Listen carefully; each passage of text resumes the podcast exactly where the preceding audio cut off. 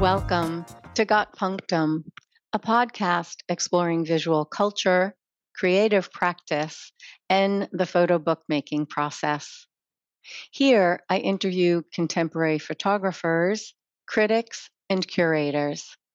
My one to one conversations are always candid and unscripted and come with hyperlinked resources available on our episode notes and on my website, jsybyllasmith.com, under In Conversation on Navigation. Today, I bring you my conversation with Diana Karklin, who courageously investigates a taboo subject maternal regret. Karklin traveled to several countries to document what I call a continuum of ambivalence of nine mothers. In image and interviews, she has made visible the vast chasm between the idealized tropes of motherhood and the unpaid, poorly supported, labor intensive job of bearing and raising children. I'm glad you're here. Welcome, Diana.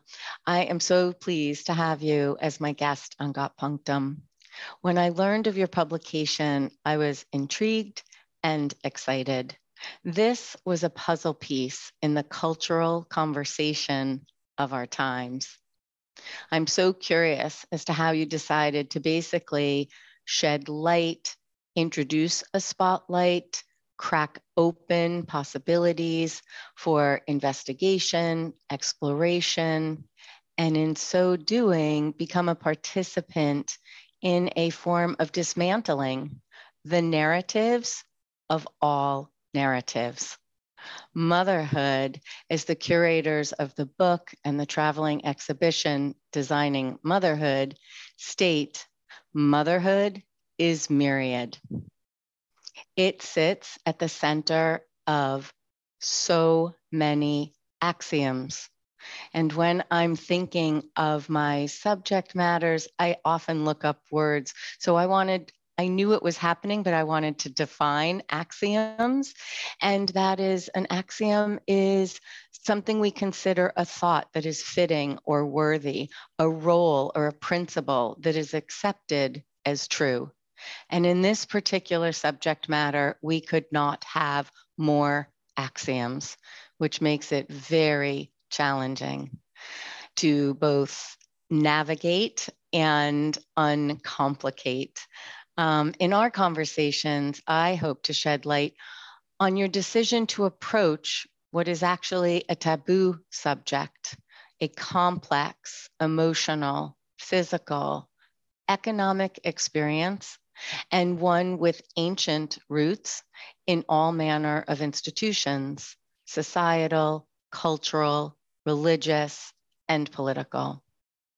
It revolves and potentially evolves around ever changing individual and collective choices based on values, ethics, belief systems, power structures, medical and legal rights, with fluctuating access and opportunity.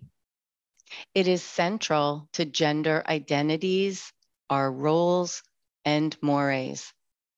This is an area that's receiving more attention and is being challenged to expand beyond a binary view, which I think is what you have done in Undo Motherhood as well. I came up with a few ways to frame this topic as it is rife with the ability to be complicated and to lose context. It demands a specificity, specifically because the axiom means we can go in so many different directions. And in conversation and investigation, we may jump from one axiom to another. They're quite coagulated, I would say, both internally and externally. So to get at it, it, it demands a degree of specificity and clarification. Um, so here, I want to clarify what thread we're untangling in this matrix of this hotbed of axioms. And I would define the entry point of your book is honing in on a specific thread. You went to different countries to explore with women willing to expose their thoughts and experiences on maternal regret. We are in this conversation, I hope that we can give form to your creative process. Everything from the original idea through how your intention built to how the frame of what to do and how to do it evolved as you were in the midst of making it happen.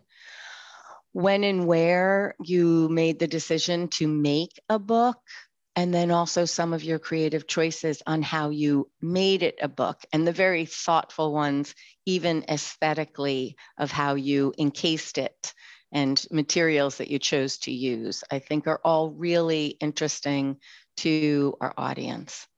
Um, so, my podcast is about highlighting your ideas, your inspiration, your creative process, but it also wants to look at what your challenges have been, what your resources uh, that showed up or ones you innovated. Um, it's not dissimilar in terms of of uh, birthing process to birth an idea as well as a person. And then once they're here and there's an object, then you have all manner of response to it. So if we have time, I'd love to to talk about that as well. So I'm going to just open this up. I know you are a citizen of the world, which I really appreciate and would love to understand how uh, you've come to speak, I think, five languages. You, you live in more than one country uh, rotating, or you can explain, and um, that you made a point to have your investigation be a global one, very specifically. So I've tried to lay it out with a few parameters, but honestly, it's open to wherever we want to go. and I'm really, really interested in, in letting you walk along the journey that you you made and i know it's been several years in the making so so bring us along with the highlights you think are important yeah you mentioned birthing process. I think it, it does feel like my second baby to be honest. Absolutely. I am um, sure it does. Yeah. Uh, well, probably I'll start by explaining who I am and, um, like you mentioned, my my multicultural background. I do come yeah. from many places. Um, I was born in the Soviet Union, still in Moscow, mm-hmm. and then I moved when I was 20. I moved to Germany, and I did all my studies in Germany basically, and then uh, I was doing some internships in Spain. So, kind of for the for the past 20 years, Spain and Germany have been my two base countries. Mm-hmm. Um, and uh, I consider myself, I think, a European citizen. So I can't say that I'm. I, I feel particularly, um, you know, attracted to kind of a nationality, a certain nationality. But I do, I do share very deeply all the European values. Um, Mm-hmm. So if you if you insist on defining myself in terms of nationality, I think European would be the most appropriate definition. Mm-hmm. And then um, my husband is Mexican, so I do have a very strong link to to Mexico, to Latin America. So I have all my in-laws here. Um, yeah, so that gave me probably a very global perspective uh, mm-hmm. on the project. I was not interested in exploring only one country. Um, but I was like willing to see if there are any cultural differences um, in the definition of motherhood, or you know, if the regretting mothers in different countries they do feel exactly the same, or are there any specifics, you know, to the filling. And I was very much surprised to see that the ideology of motherhood is indeed different. Is on the one hand is is is the same, but on the other hand there are cultural differences in terms of what uh, in terms of expectations that are placed on the mothers. I will talk mm-hmm. about it later, more in detail, mm-hmm. I think. Mm-hmm. Um, mm-hmm. And how I came to to this topic of motherhood. Well, obviously, think any artistic project uh, comes from an inner place, from from a mm. deep necessity to understand the subject. And in my case, uh, when I was in my mid thirties, I felt an enormous pressure to become a mother on all different fronts. Um, uh, especially um, on behalf of my family, I think there was it's a huge, like brutal pressure, I would say, um, mm-hmm. to bring them offspring. But not only them. I mean, uh, this pressure, I felt it all in every place, also in my professional environment. Like people just, you know, asked very uncomfortable questions, and uh, I hardly knew those people.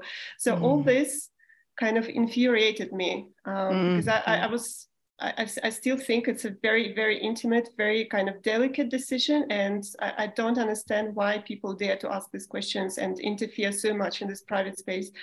Uh, so that was the trigger. And I, I, wanted to understand, you know, what was behind it. I, I suspected that things were not so, you know, shine and bright as they pictured in normally in the media and cinema and literatures. And this is why I decided to investigate. And that was mm. the, the entry point. Um, I think also at that time I was myself, I was on the fence. I was not against uh, the idea of becoming a mother, but I was not convinced. So I wanted also for myself, you know, to understand and, and make a very informed decision finally. Mm -hmm. So yeah, and when I started the investigation, I very quickly discovered that there's a um, B-side to the story of motherhood. Um, at that time, when I started the project, was if I'm not mistaken, 2016, mm-hmm. early early 2016. Uh, there was this book by Orna Donath, Regretting Motherhood, which mm-hmm. was a really groundbreaking book. It's, I think it was the very, very first book written on the subject. And when I read it, it was like an eye, eye opener. Mm-hmm. It revealed so many, so many questions to me, you know, questions that we don't dare to ask, you know. Mm-hmm. Um, and I, I, I thought as a photographer, I believe in one thing. I believe that uh, things that are represented in images start to exist in our collective imagination. Mm-hmm. Otherwise, it, it's it remains everything remains very abstract. Um, mm-hmm. Because finally, Orna's book, as much as uh, as much as like it opens uh, many things for me, but I, I, still had this feeling it was too kind of anonymous, too abstract. She was talking about very abstract things. And I wanted specifics. I wanted to meet those real women. I wanted to work with them. I wanted to make images. I wanted to understand, you know, where this regret comes from. Mm. So I mm. decided to go one step further and put it in images and uh, make a photographic project out of that. Um, yeah, this is how it all started. And I mm. dedicated five years of my life to traveling, to living with these women, and finally to publishing a book. Um, how did you, when you, or when that all sunk through, and and I did look at references um, uh, from the same book and have some quotes as well, because as I said, when you're trying to pull uh, this thread out, it's very helpful to keep the stream of what it is you're talking about because there's so many intersections. But once you decided that you wanted to animate what this original book had opened up for you, revealing these questions you don't dare to ask, how did you find the people or choose the people that were willing to ask the questions, mm-hmm. to answer the question? Yeah, well, I started my research uh, obviously on the internet. That was, I mm-hmm. think, the, the very first thing I went to, to the forums. There's a, a Facebook page which is already very well known. It's called I, I, um, I Regret Having Children. Mm-hmm. I'm not sure how many uh, members it has, but I think it's over 40,000 already. Uh, back mm-hmm. then it mm-hmm. was 10,000, I remember. So I started reading the posts, I started reading the comments. Um, it was very insightful, by the way, just to understand, you know, the uh, where this regret comes from. Mm. Um, Say that again. it was insightful to see where the regret comes from. Yeah, what yeah, is exactly yeah, yeah. what that uh, like very early on, and this is also what Orna said in the book. It has nothing to do with children as such, so there's mothers that regret motherhood. They regret the job. They do not regret their children. And it was mm-hmm. very clear for me also from the comments on this uh, Facebook page. It had really nothing to do with their personalities or who they are as, as little people. You know, they had to do with the role and with yes. the job. Um, yeah, so I started my research across those forums. Um, on, uh, I, I, did find some people on Quora in the United States. Uh, so basically, how I approached these women was I, I just you know replied to the comments and said hey i'm doing this project and would love to talk to you if you're interested and um, in this way i met if i'm not mistaken two protagonists and then i also reached out to uh, to friends you know I, I, read a lot a lot of books around mm. the topic and i reached out to the authors of those books and i asked if they knew some people that would be willing to participate in a project like that and in this way i also found one one mother in Germany. Mm-hmm. Um, yeah, so different ways. I mean, uh, one came, one person came to me through friends, another one came through a recommendation. Uh, some others came to me through these forums and uh, communication on the internet. Mm-hmm. So different ways. But I think it's more important to mention that um, I didn't have to convince anyone of anything. Um, I, I, I felt that those women had a really deep necessity to talk about this because mm. it's such a taboo mm-hmm. subject. They were really grateful that someone was interested in their stories. And uh, since I was really genuinely on their side, I didn't want to judge them or criticize them, whatever. I was really interested in understanding, you know, what, mm-hmm. what, what, what made them feel like that. I think in that way, I gained their trust from the very beginning, and this is how we started working. Mm. I actually I worked. Uh, there are seven seven stories in the book. I mm-hmm. worked with nine mothers altogether. Um, but two mothers, um, they didn't make it into the book. We, we stopped working together for different reasons, uh, mm-hmm. but actually met and talked to many more women on, on this subject. Not all of them are in the book. But they helped mm. me also to, to understand that this is really not a, like you know specific cases here and there, but it's it. I have really an impression a significant uh, number of women around the world do have this feeling. And uh, it makes me think of two things at the same time. Um, one is that I was curious if you felt the need to make a very concerted effort to dip into particular cultures or an array of cultures or nationalities or um, yeah identities. Was was was there some consideration of that? Or once you had this pool of people you had interviewed you you were able to see that there was a um, enough commonality to move with a few of the cases to show the more general or mm-hmm. universal I had yeah. some uh, I had some lists in my mind of countries that I was interested in exploring, especially mm-hmm. well, definitely United States was on my list from the very beginning because I think a lot of discourses around motherhood they come or came from the United States. Mm-hmm. Um, and then obviously as I'm based in Europe, I was interested in, in different European countries and for example Spain uh, and Germany Mm-hmm. Obviously, my, my two closest countries to uh, because of my background, uh, mm-hmm. and I knew that Germany was on the surface a modern society, but you know underneath it was a really traditional society. So I was interested to explore that, and then you know Latin America, of course, because of my links, and mm-hmm. Asia, which where I do not have any personal links, but I was interested also to see what, what's going on in Asia. Mm-hmm. Um, I didn't manage to find mothers in Africa, unfortunately, um, mm-hmm. and it's it's a pity because after the book was published, I was contacted by several mothers from from Africa, uh, like really ah. black mothers. Um, was like they, they, wanted to participate in the project, yeah. and said, "Wow, that's already too late, unfortunately." But um, yeah, th- that's mis- misfortune. I would have loved to have a, an African black African mother. Mm-hmm. mm-hmm.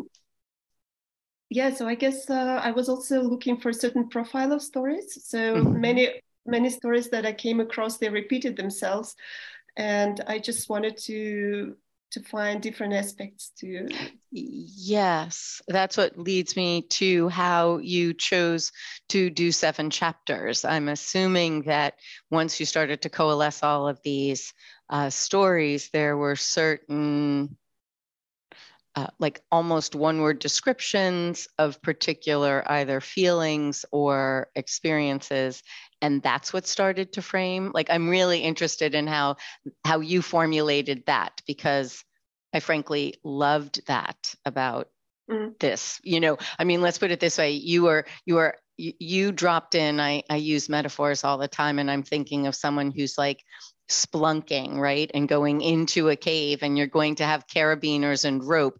because you're going into a cave, frankly. You're going into a dark, kind of murky place with not a lot of light and danger in there, too. Um, and so, what you did, I believe, in finding those ways of coalescing under we can talk about your chapter headings that that was a way that you were able to kind of explore in an, uh, horizontal way the very thing you were going down deep to to find. And i can't say enough because i've brought up this uh, particular um, subject even within my friend family groups, and it is so electric.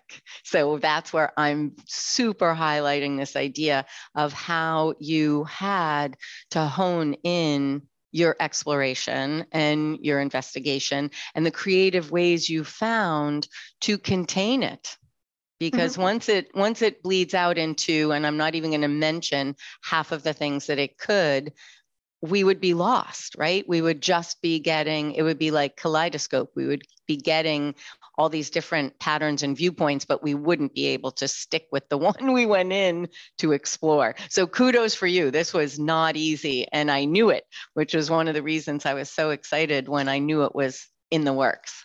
So I'm grabbing my my chapters that are sitting here. So tell us tell us about that. How you how those shook out basically. Yeah. Well, I, I, have to be honest. When I started the project, when on my first travel to Germany, I had mm-hmm. really mm-hmm. no idea what, what what I was sure. doing. I mean, yeah, yeah, yeah, yeah. I, I had my camera with me. Mm, I had an intention. I had a. Um, was very back then I, I, still felt like a deep outrage, you know, about this pressure that I felt all the time.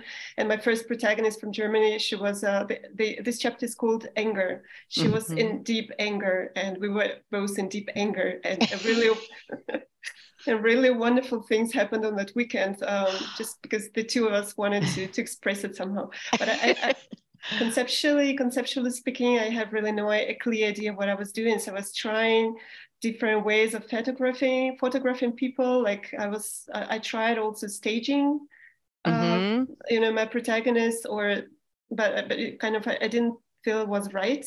Mm-hmm. um, so I, I, I tried all like different approaches to photography itself. Sure. And then at a certain point i just understood that for me the only correct way to do this is just to to stick to documentary style of mm-hmm. photography and be really neutral or try to be really neutral and just you know document and photograph uh, everything I was, what I was seeing in their homes. Um, so, and you know, back to your question about the chapters, um, mm. I think that came along a little bit later um, when I was already like working with several mothers. Mm-hmm. Uh, at first, I just wanted to name the chapters as I don't, I don't know, Germany, uh, 40 44 years, three or uh, four children, or Spain, mm. you know, 18 years old, one child, something like that. Yeah. Um, but then I came across uh, another book written by German sociologist, and she was talking about ambivalence, that motherhood is in itself. Um, is ambivalence, and I think I do. I, I, still think it's the best definition for motherhood, at least for me. Mm-hmm. Uh, so she described it as a scale of emotions. Um, mm-hmm. So in one day you can you can feel really positive feelings like love tenderness and stuff and then you can feel you know all the negative feelings as well and those mm-hmm. coexist on a daily basis and for her maternal regret was like the extreme pole of this of the scale it was like mm-hmm. really mm-hmm. the furthest you can go to but it's it's still you know within the scale of emotions of motherhood yes and that made sense for me and then i uh, you know I, I had this idea why wouldn't I like name the chapters according to the feelings that prevail in those mothers' lives? Mm-hmm. And this became the uh, the conceptual core of the project. So every chapter I worked on was built around this one main feeling that is um, that the mother itself described as her main feeling, what she feels at this particular moment of time. So mm-hmm. one said, for example, uh, what she felt was extreme exhaustion. Another one said that she felt isolated. Another one said that she felt anger. Another one said that she felt guilt you know mm-hmm. um, so um, this this chapter from the Middle East, unfortunately, I can't name the country for for her safety. This is the most sensitive one, but she lives in the Middle East, and um, I, I, just wanted to mention this to, to, to kind of il- illustrate how, how, how I was working around this feeling. So I knew mm-hmm. that in her case, since we had uh, talked by email a lot about this. She said, "I feel isolated. I feel is- uh, kind of I'm, I'm trapped in my home. I'm mm-hmm. inside the home all the time."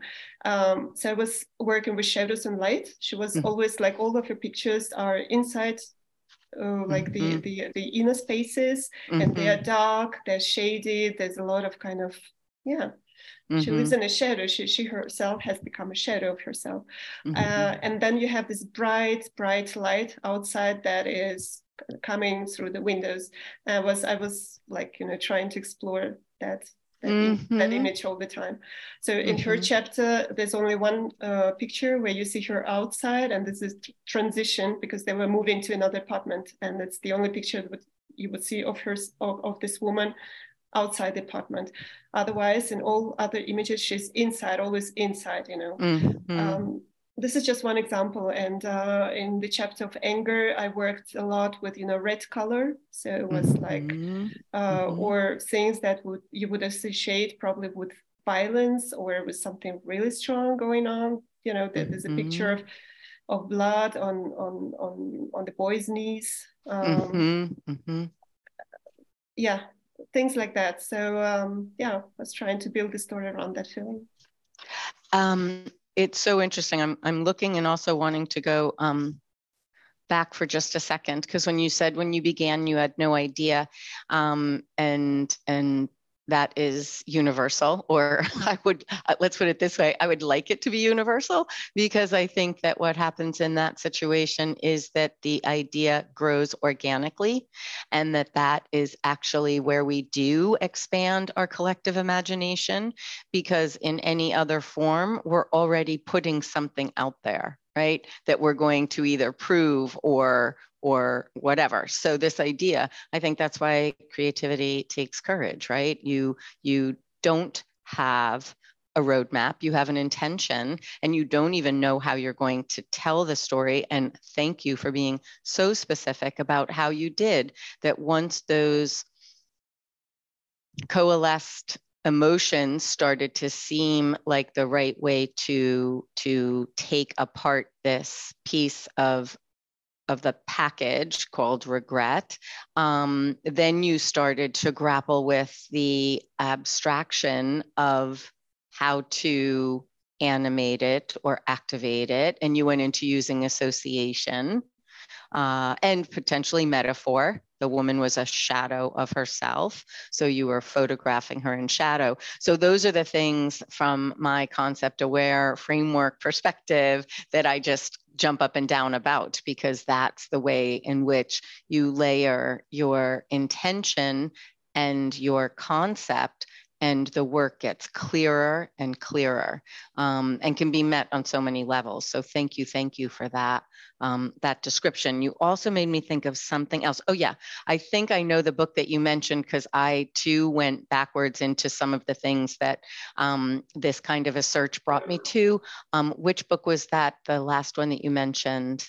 Because the one was the study in 2016 the one that you said um, of women born of women no no no no i know that we'll talk about that and i know that was seminal to this but you mentioned the one where um, the woman gave you the idea of the continuum of motherhood as being uh, and the and the overriding overriding emotion being ambivalence and that scale of emotions. Which book was that referring to? Um, they also like Christina Mundlos. She's a German sociologist. Mm-hmm. I don't mm-hmm. remember exactly the title of the book, but it has That's something okay. to do with regretting, regretting motherhood, and then the mm-hmm. German subtitle to that. So there was a, a, whole like wave of books written about you know maternal yes. regret after Orna Donath's book, which, like yes. I said, was the very first. Was the first uh, book written yeah. on the subject.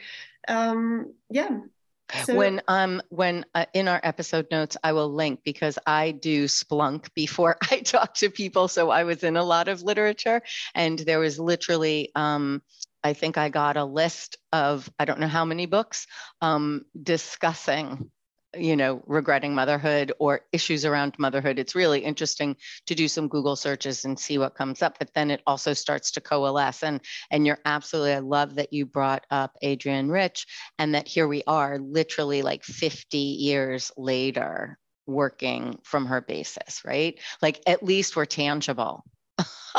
but thank goodness for her like throwing that line way out ahead of us, right? And we're, I, we're, I we're getting there. Say, I have to say it's an incredible book. I, I, I really do think it's the best book ever written about motherhood.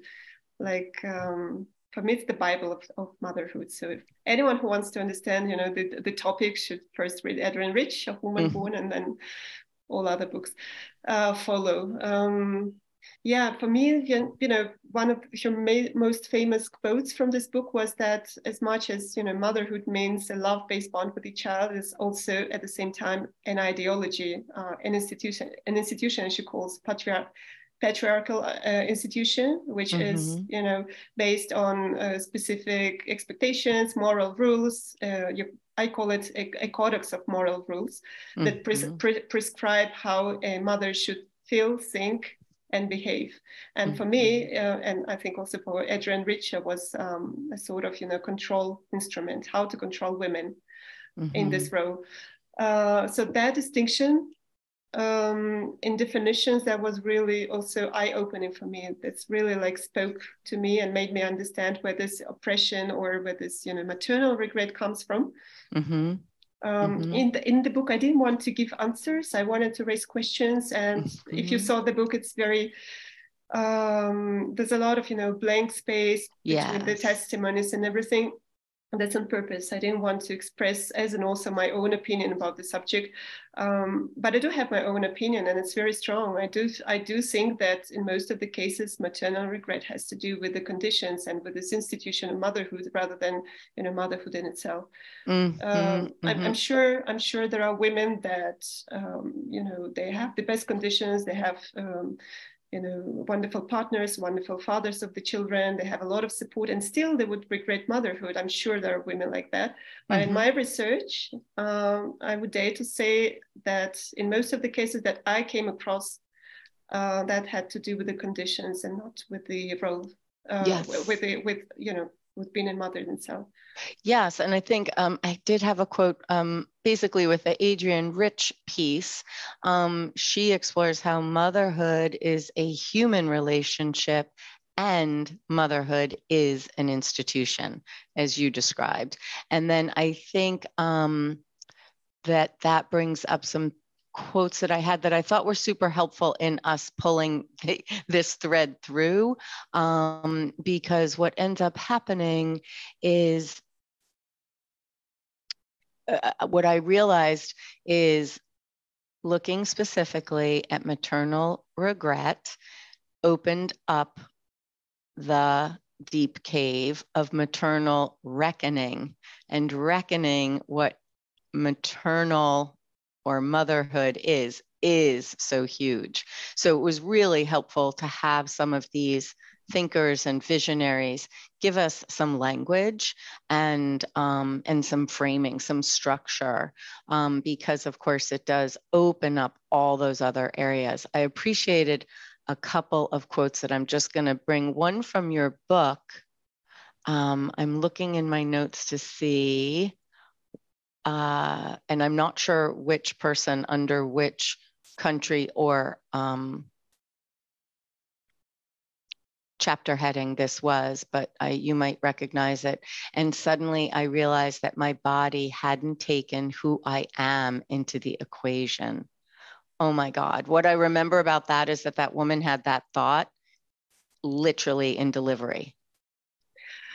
Uh, yes, or very yeah, close after right, yeah. right after yeah. after giving yeah. birth yeah it was the story from the united states by the way okay. uh, i love this quote i, I oh think oh my gosh um, because we talk, i talked with uh, to her about biological clock like mm-hmm. person personally i don't believe in a biological clock i, I never felt it myself so uh, i was very like suspicious and, and I, I asked all the time like are you sure it was biological clock are you sure it was not pressure on you are you sure and this and that and she said no i'm sure it was biological clock i, I did feel mm-hmm. something like she didn't mm-hmm. want to mm-hmm. be a mother she was very clear about about this and then when she was in her late 20s like she said um, the biological clock started ticking between the ages of 26 and 28.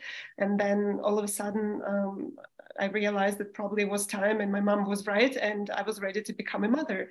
And she got obsessed with this idea and she found the worst man to be a father of a child uh, they got married, they did everything properly, they planned the pregnancy, and then when she gave the birth, right after the delivery, um, she describes it really in a very touching way. She says, "When I saw her eyes, my eyes, my blue eyes, I understood that I made the biggest mistake of my life." And mm-hmm. this is where the quote comes from. She says, "It's like the body uh, satisfied itself, and it didn't take into the equation who I am as a person. Mm-hmm. Um, so although I was suspicious of this idea, I had to respect it because she was really sure about it. And uh, I thought it was a really interesting aspect also to the story that your own body, like the biological side of ourselves, can betray you. Mm-hmm. Uh, it, mm-hmm. There's this connection between the brain and the kind of, you know, maybe the, the heritage of our ancestors in the mm-hmm. caves or something like that that come mm-hmm. at a certain point they come into play and it's it, it's also possible to make a mistake if you listen to your kind of biology and not to your brain mm-hmm. you know and the brain mm-hmm. still says you don't want to have kids you were always like the whole life you were sure about it like why why why would you decide to become a mother all of a sudden so I thought it was really interesting. Yeah, mm-hmm. I did too. That really, really struck because, uh, frankly, I thought all of the writing, uh, the interviews were so um, frankly unambivalent. It was really actually a space where I thought people were like, this is my truth. And you're giving me a space to share it. And I really respected that. I really respected that they were brave. And so many people, including someone who wrote groundbreaking books would not that was in my research can't think of who that person is at the moment who would not go on record because she didn't want her children to encounter her thoughts on them. So it was it's a fascinating almost uh, confusing piece right? Um, and then there was another woman that i met met uh, discovered in the research that um, and she was on one of the forums i think it was in the maclean's article and i'll mm-hmm. link to all these where she literally um, there's a photograph of her and her 18 year old daughter and she literally is saying you know I grapple with. Like, I love her and she is my daughter and I have cared for her and she is a huge part of my life. However, and had her other feelings. And her daughter actually had the experience of feeling protective of her mother because she got so much bad response to that to say like you are a quote bad mother and this 18 year old is like no i know her and i experienced this and it was what you brought up at the beginning was really peeling the um the roles and the job which is highly unsupported in many, many, and I dare to say most countries, um, not supported sufficiently or effectively um, or consistently. Um, so, this idea that it is not the child or caring it is the it is it is the groundbreaking and or not groundbreaking i'm going to say backbreaking the exhaustion the isolation. Many of your titles are things that women that are primary or even single uh, caregivers feel. And you know one of the other subjects that comes up when you talk about this is and i i liked it it was it was uh, deeper in my research but this idea of um, you know, the whole discussion of what about fathers or what about parenting? This idea of care as being a human quality, not a defined by your sex organ uh, quality, and how to get out of that or get further aware of that. Um, I loved that there was so one one was a quote from one of the um, resources that said we're learning about regretful mothers upending binary thinking that women who regret having children but must be neglectful or substandard parents. It's motherhood these women regret not the children. So it's this idea of peeling this apart. And i also loved this supported your work um, in discussing maternal regret uh, this person was quoted, raises ethical dilemmas, but it is necessary. This is Andrea O'Reilly, a professor at York University's School of Gender, Sexuality, and Women's Studies.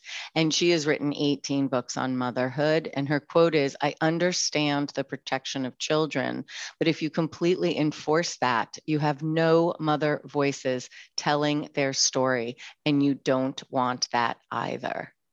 Yep. So yeah. So, uh, thanks uh, thanks for touching upon the subject. Um, I, I agree that this is probably the most vulnerable point you know in the whole story because um, you know mothers th- there are children and although children are not part of this of this book they are not recognizable in any picture i actually try to completely take them out of the picture and leave maybe fragments of bodies and, and stuff like that. Mm-hmm. um, just you know highlighting this idea that it's not about the children as such you know mm-hmm. apart from protecting their identities and everything uh, it's not about children as such it's about the job it's about the role and what we expect from that job and from that role um, but i do agree that it's a quite a quite a sensitive uh, mm, point in, in, in, the whole project uh, because i get you know this question asked all the time and what happens if the children see these pictures or see this book you know at certain point of time in the future. And um, I made sure that those women either they had already told their children about regrets. So half of the stories you have uh, actually grown up kids and they know about it. And um, but you know the other half the children are too small. So but they decided to to talk about it later around in life when they're old enough to understand the difference. So it's kind of um, it's the personal decision that everyone else, whether you like it or not, have to respect. I think how to deal with this maternal regret so in that sense they gave me you know the permission to work with them knowing that there's this risk that the children will see the pictures and will know the stories.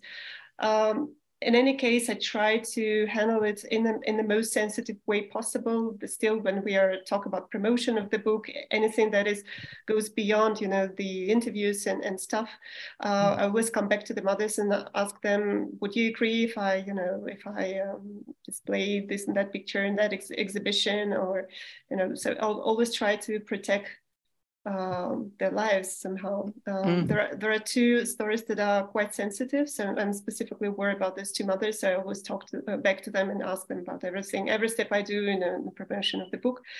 But yeah, like I agree with this uh, professor from Australia. I think if you don't talk about it, it remains a taboo.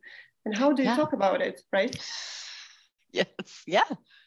Yeah. So like like I said, there's this uh, book by Orna Donath, which is quite anonymous, and uh, but for me it remains abstract. It remains like, oh, those you know 23 crazy mothers somewhere in Israel that expressed something mm-hmm. totally forbidden. In our society is Mm, I, I, do think as a photographer, especially that uh, images has become such an important language in our times. Mm-hmm. If you don't put it in images, um, it's still everything remains very abstract and, and anonymous. But mm-hmm. it, yeah, mm-hmm. it's interesting. It, it uh, um, sorry, go ahead. You made me think of one reference, but what were you going to say? Complete that. Just uh, mm, wanted to.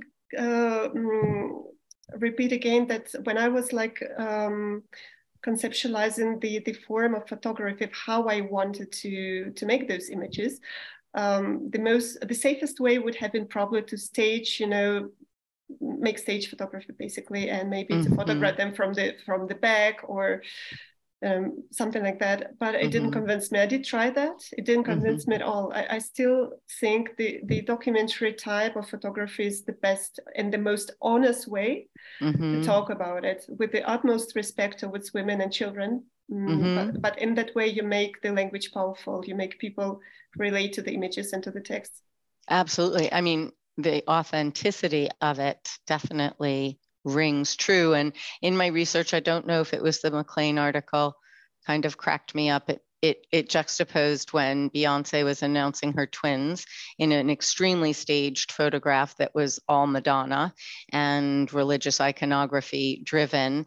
And then it had Pink, um, the singer, in her kitchen trying to make dinner with a baby in a sling at her chest, and another kid on a stool. And you know, basically that kind of like, I need three more arms to actually do what it is that I'm trying to do here, and how people responded to both, right? It was like, thank you for showing me the real, was how people responded to the more authentic uh, photography. Um, what you made me think of was um, well, first of all, I want to underscore how you innovated. You tried and experimented and refined, and, and you were looking for yourself to be satisfied, and you weren't, which was that is so important that that link between you and your work, you were your guiding light. And I can't underscore that enough that you needed to be satisfied. And you, in satisfying that from your authentic exploration is what makes this such a powerful piece of work, right? Stands on very strong foundation because of those choices. Um, but what you made me think of is when you talk about language being the the sorry, talking about photography being our our such a centralized language, um, and combining it with the documentary. Um, several years ago, I was the um, the guest editor of a social documentary magazine called Zeke. and I did their first women's issue.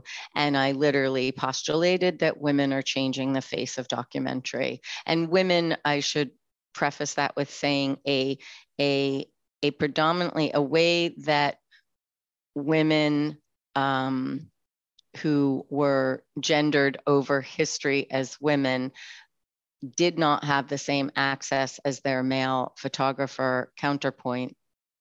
And they found other ways to tell stories. And those ways were usually more intimate, more private, more long term. Um, and so it's an entry point that I think has been building over time.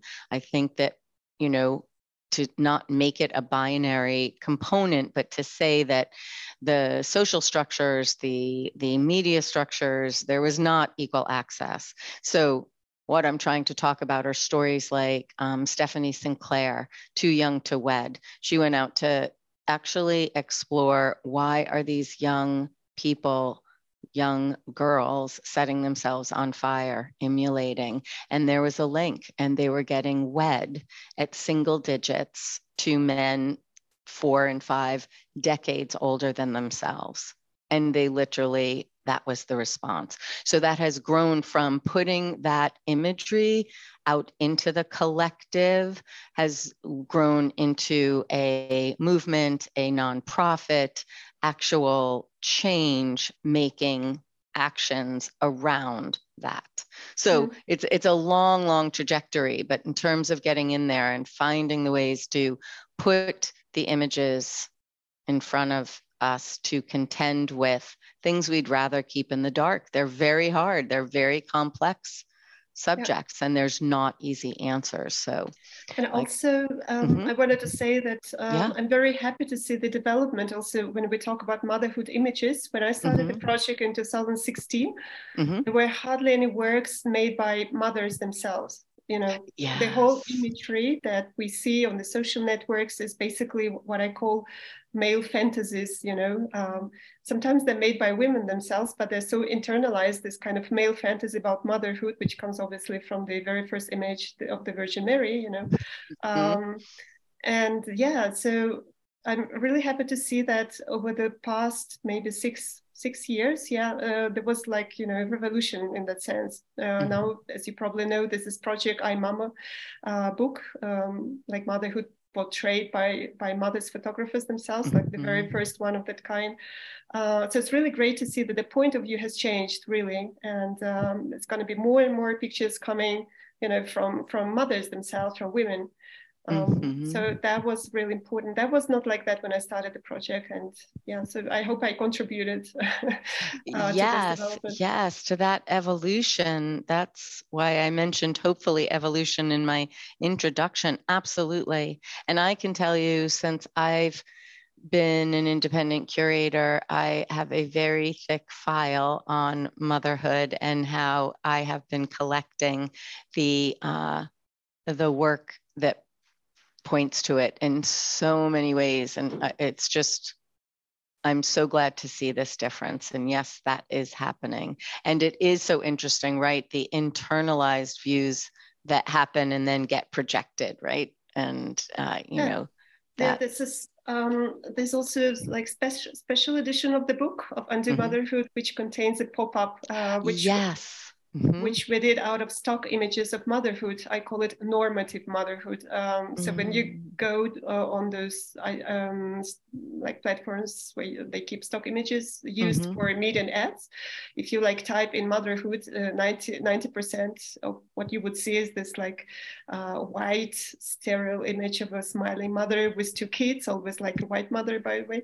Um, mm-hmm. uh, completely unrealistic, you know images of pregnancy mm-hmm. with those uh, pink ribbons and and you know toys and you see if you observe these images there's there are two kind of um, tend- uh, trends that you would see in those pictures either a woman becomes almost as a child herself so they're portrayed with a teddy bear or with a, you know toys and and you know somehow almost naked all the time so i don't know mm. why and the other trend in those images is that mm-hmm. um, the women are dressed up in in black um, in, in uh, how we call it um, lencery what like is it un- under, underwear uh, lingerie mm-hmm. like exactly. yeah yeah yeah mm-hmm. Uh, mm-hmm. on high heels and everything so you clearly mm-hmm. see you know this either a you know mm-hmm. angelical mother or a whore basically mm-hmm. in, in, mm-hmm. in, the state of pregnancy so th- that is for me what i refer to as male gaze so it's exactly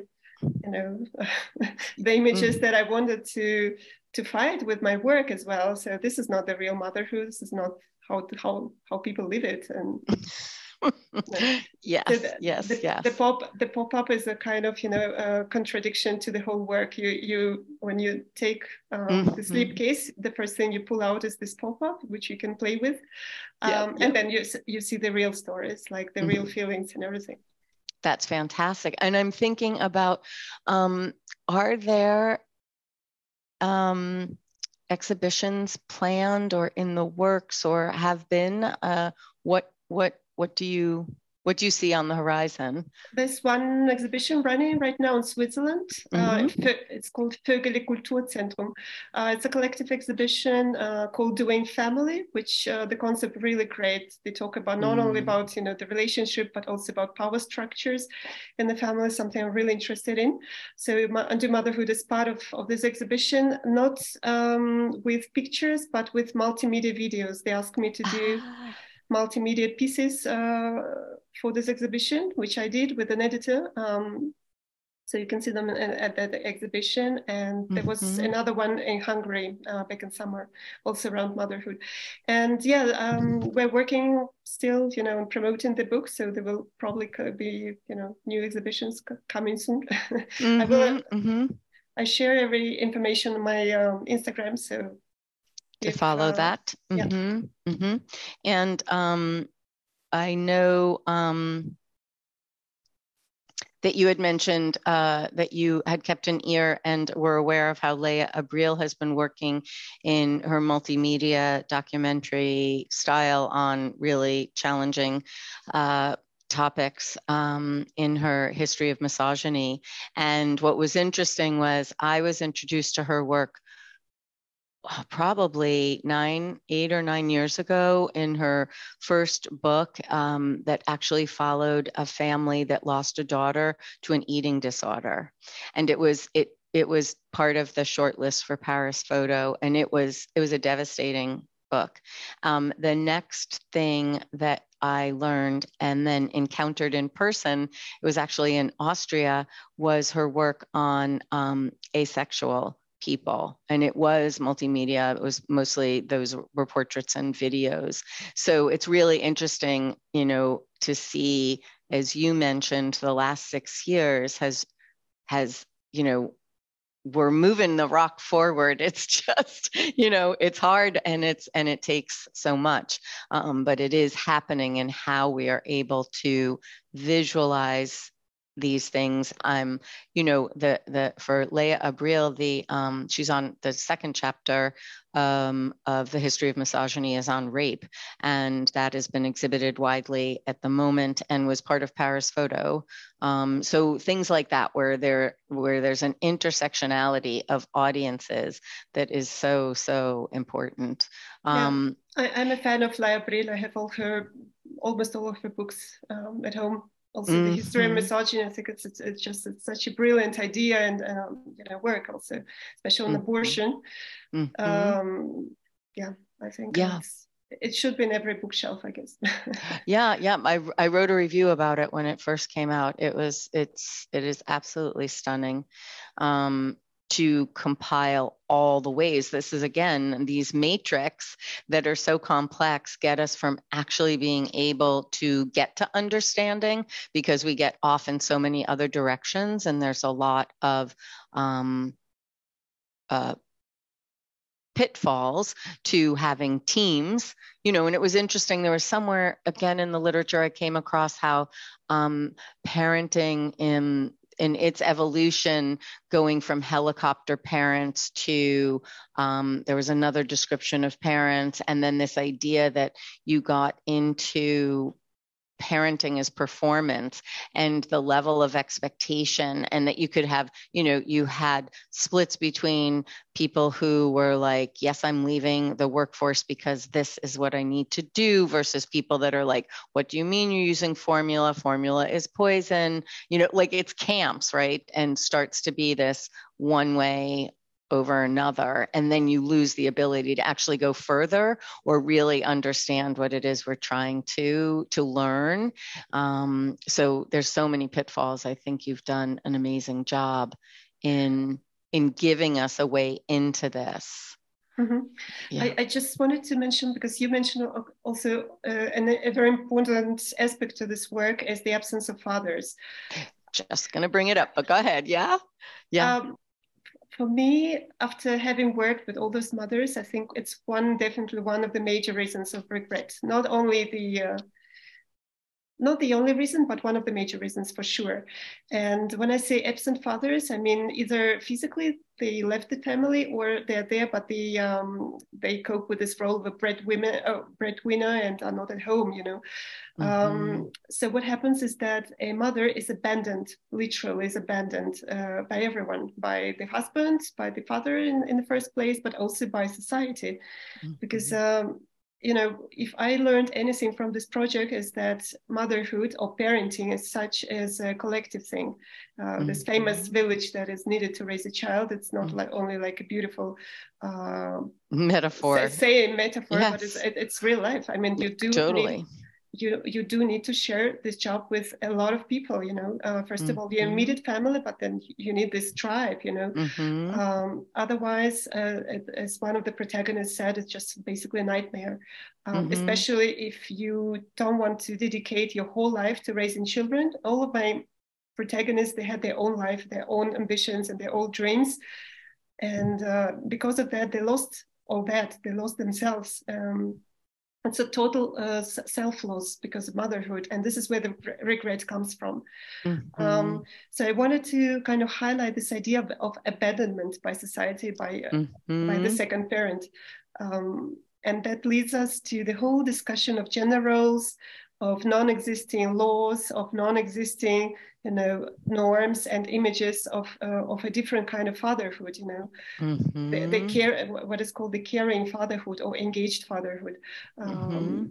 and um, yeah for me that was one of the major lessons that i learned also for myself because i um, ironically after having completed the project i decided to become a mother mm-hmm. on my terms uh, so i had my red lights and everything but it just you know being a mother myself i i, I totally I think parenting, um, there's not so much difference between mother and father because there's this also mm-hmm. the whole trend now in uh, what is called feminist motherhood. It's kind of back mm-hmm. to the basic that the mother is the mother and the father if, if he's there that's good but if he's not there that's okay too you know but the, the focus is on the mother again you know um, Whereas I think we should talk about shared parenting, we should talk about fathers, we should invite them to the conversation, and we should encourage them, first of all, to take on this role because most of the times they're just intimidated, um, even if they want mm-hmm. to to take an equal part in, in upbringing. Mm-hmm. Yeah, so, that's it. Was actually literally going to be what I thought would be our our last piece of the conversation is this idea about um, that what people are talking about the asymmetry, the gendered asymmetry around parenting, and this idea of caring as a human quality and uh, I'm thinking back to another time I was at Paris Photo at the Institut Suédois, and the the main gallery was not filled with these images, but the cafe was, and it was a whole project on fathers, and it was fathers caring, and it it had a little bit of a humoristic twist to it, um, but um, obviously it was a Scandinavian country where they are highly, highly advanced for I'm, the rest of us on I'm, that I'm notion. Sure, I'm sure it was a project Swedish Dads. Yeah, yeah, yeah, yeah, yeah. Uh, believe me, I think I know only two projects about caring fatherhood, photographic mm-hmm. projects. I mean, this is one of them, Swedish Dads, and another one by um, a UK photographer, Sophie Harris, I think that's her name. Mm-hmm. Uh, I don't know any other projects of that kind because, and like, it's a very good illustration. We have lots of projects about motherhood, especially in the in the, in the last years, mm-hmm. and we mm-hmm. have barely any projects about fatherhood. Mm-hmm. So for me, it's mm-hmm. it's obvious that the conversation should shift, you know, in another direction. Yeah. Yeah. Well, there's interesting. This is an interesting note, and I need to find a way to link to it if I can. Um, the New York Times just last week featured a um, a multimedia um, uh, presentation. I'm trying to decide if it was just on online, um, but it was literally a person who was. Um, non-binary moving into transition had uh, had fathered a child and when the person was going through transition lost the rights to parent their child um, went into another relationship with a woman where they discussed the possibility of them both having children to form their family. And this particular piece follows that happening so that the um, birth was covered, uh, how they did that. It was done, actually, uh, the person that this is following is in uh, Mexico. Um, and, and, and it was fascinating, right, in terms of all of what we just discussed um, and how we are um, moving, moving, uh, and and and how many things there are to do. When you're talking about you know trans rights and you look in the united states at looking at women's rights um, you know our legal and health rights um, it's it's extremely challenging uh, yeah. I also I also think that leads you to very very important discussions about our system as such. You know, mm-hmm. because uh, the moment when a father is not available 24/7 for jobs, you know, for mm-hmm. work, then the whole economic system must change because the economic system is still uh, based on the fact that someone at home is, is taking care of the children and the elder people yes. you know and those are women this work is unpaid and invisible and only thanks to that care work that has been done unpaid at homes uh, mm-hmm. actually the other part the men they can work because mm-hmm. you know we all know mm-hmm. that caring care work is work mm-hmm. it's literally mm-hmm. work so yes. So if we start to engage fathers um, in fatherhood when they uh, have to spend a lot of time at home as well, so mm-hmm. I think we we would start shifting towards prioritizing, you know, life rather than you know money and and and profit. Mm, and, mm. and and it's a very very deep uh, radical change i would say because all our economies all our societies they kind of uh, even you know in the most advanced countries like sweden and norway and so on it's still like you know work is the, the most important thing and the rest is kind of you know secondary and it's not working like that you know it's uh, mm-hmm. just anywhere you see you see a lot of uh, a lot of you know suffering among the parents themselves because they mm-hmm. can't they can't you know combine this the, uh, you know work which is expected you, you know you're expected to work as if you didn't have children and you you are uh, you know the children also like mm, they require a lot of time so how, how, do you combine those two lives together right and yeah. the the lures and you know how uh, the, the, whole mentality of work is not um, is not taken in account that there's also this invisible care work at home mm-hmm. that must be mm-hmm. done as well mm-hmm. Absolutely. It's so interesting because, um, in truth, I think I might have mentioned this one other time on the podcast. Um, I have a master's in social work, and I wrote a paper in graduate school that was called All is Fair in Love and War, but What About Work? And this was decades ago, and it was all about comparable worth and pay equity. And I actually gave it as a paper at a national conference.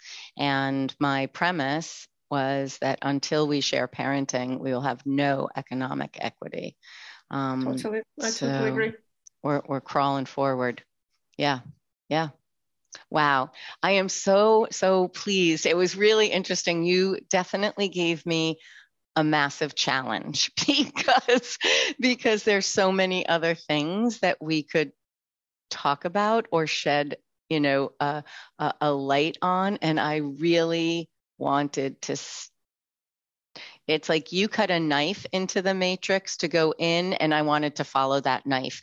And i had to get you know i had to get through a lot of layers. And getting through the layers wasn't easy right? Because there's so much input coming from so many different directions on all the ways that we think about this and experience about this and allow it to be given air and voice and image so um, kudos. I'm very excited that you got this far. I do take to note, I hope that you have the ability to follow up with the women that were African that said, please include. So I hope that that's another iteration. I think that's, I'm so glad that people reached out. Um, you know, maybe again, it's a collaboration. Um, uh, and you know, looking at who's telling whose story and how, mm. a, a, further exploration of that. Yeah. To, to, be honest, I think for now I'll, I'll leave uh, motherhood for a while. um, it's so funny. I, I, I, don't mean to interrupt, but I but thought about I, that. After five years, you probably are like, oh my gosh, I need brain yeah, but, space. But I, I, can share with you that I started yes. working on another project which is about engaged fatherhood, exactly because I think perfect. Yeah. Because I think uh, those two things are totally related, and I'm really tired of not seeing fathers talking and nobody's giving them space to talk about their feelings and their frustrations mm-hmm. and everything. So it's really, I think it's high time that men talk for themselves because somehow mm-hmm. I consider myself a feminist, but uh, somehow feminists they talk in their name as well, you know, um, which is not bringing us any further. So we, yes. I think we should give them also an opportunity to talk for themselves.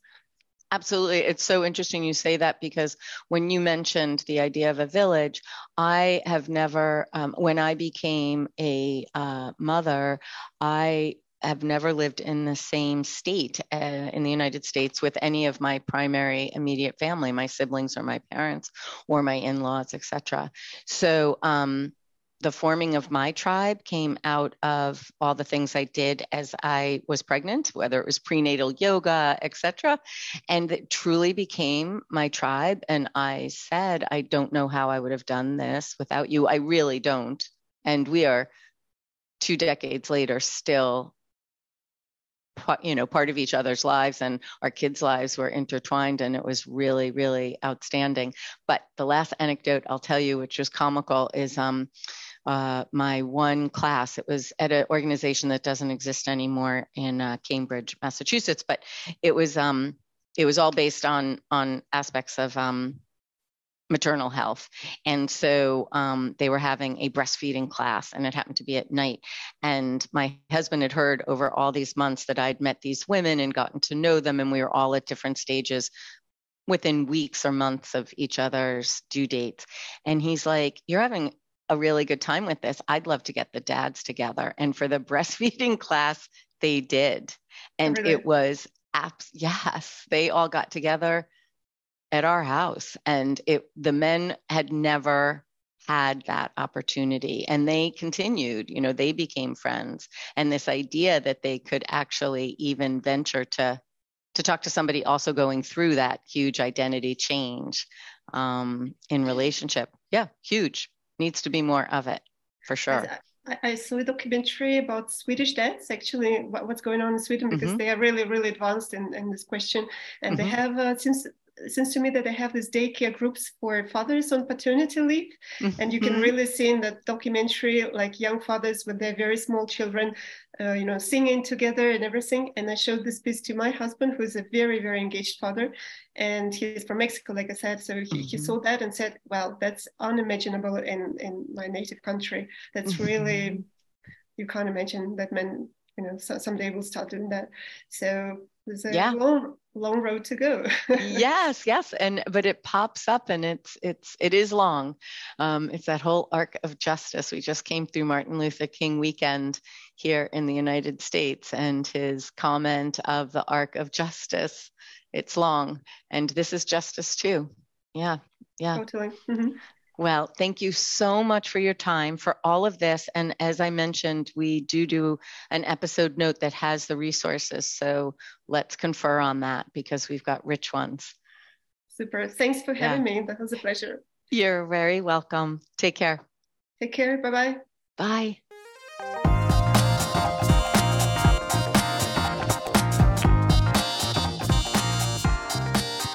Thank you for listening to our latest Got Punctum episode. We so appreciate when you follow, rate, and review. We love to hear your feedback. I'm going to share one whose title is Yay for Something Different in Photography. Thoughtful interviews and conversations. Sybylla is clearly prepared for each guest, but still lets the conversation unfold organically. And I love that she gives the artists so much space to express themselves. Somehow, each time I listen, there is some little surprise bit of information or wisdom that fits perfectly with what I've been thinking about. Moments that make me smile or say yes. Whether I know the artist or not, I learn something each time I listen. Grateful for the dedication of the Got Punctum team. That's from Girls Takes Photo, and we are grateful for you. Thank you so much.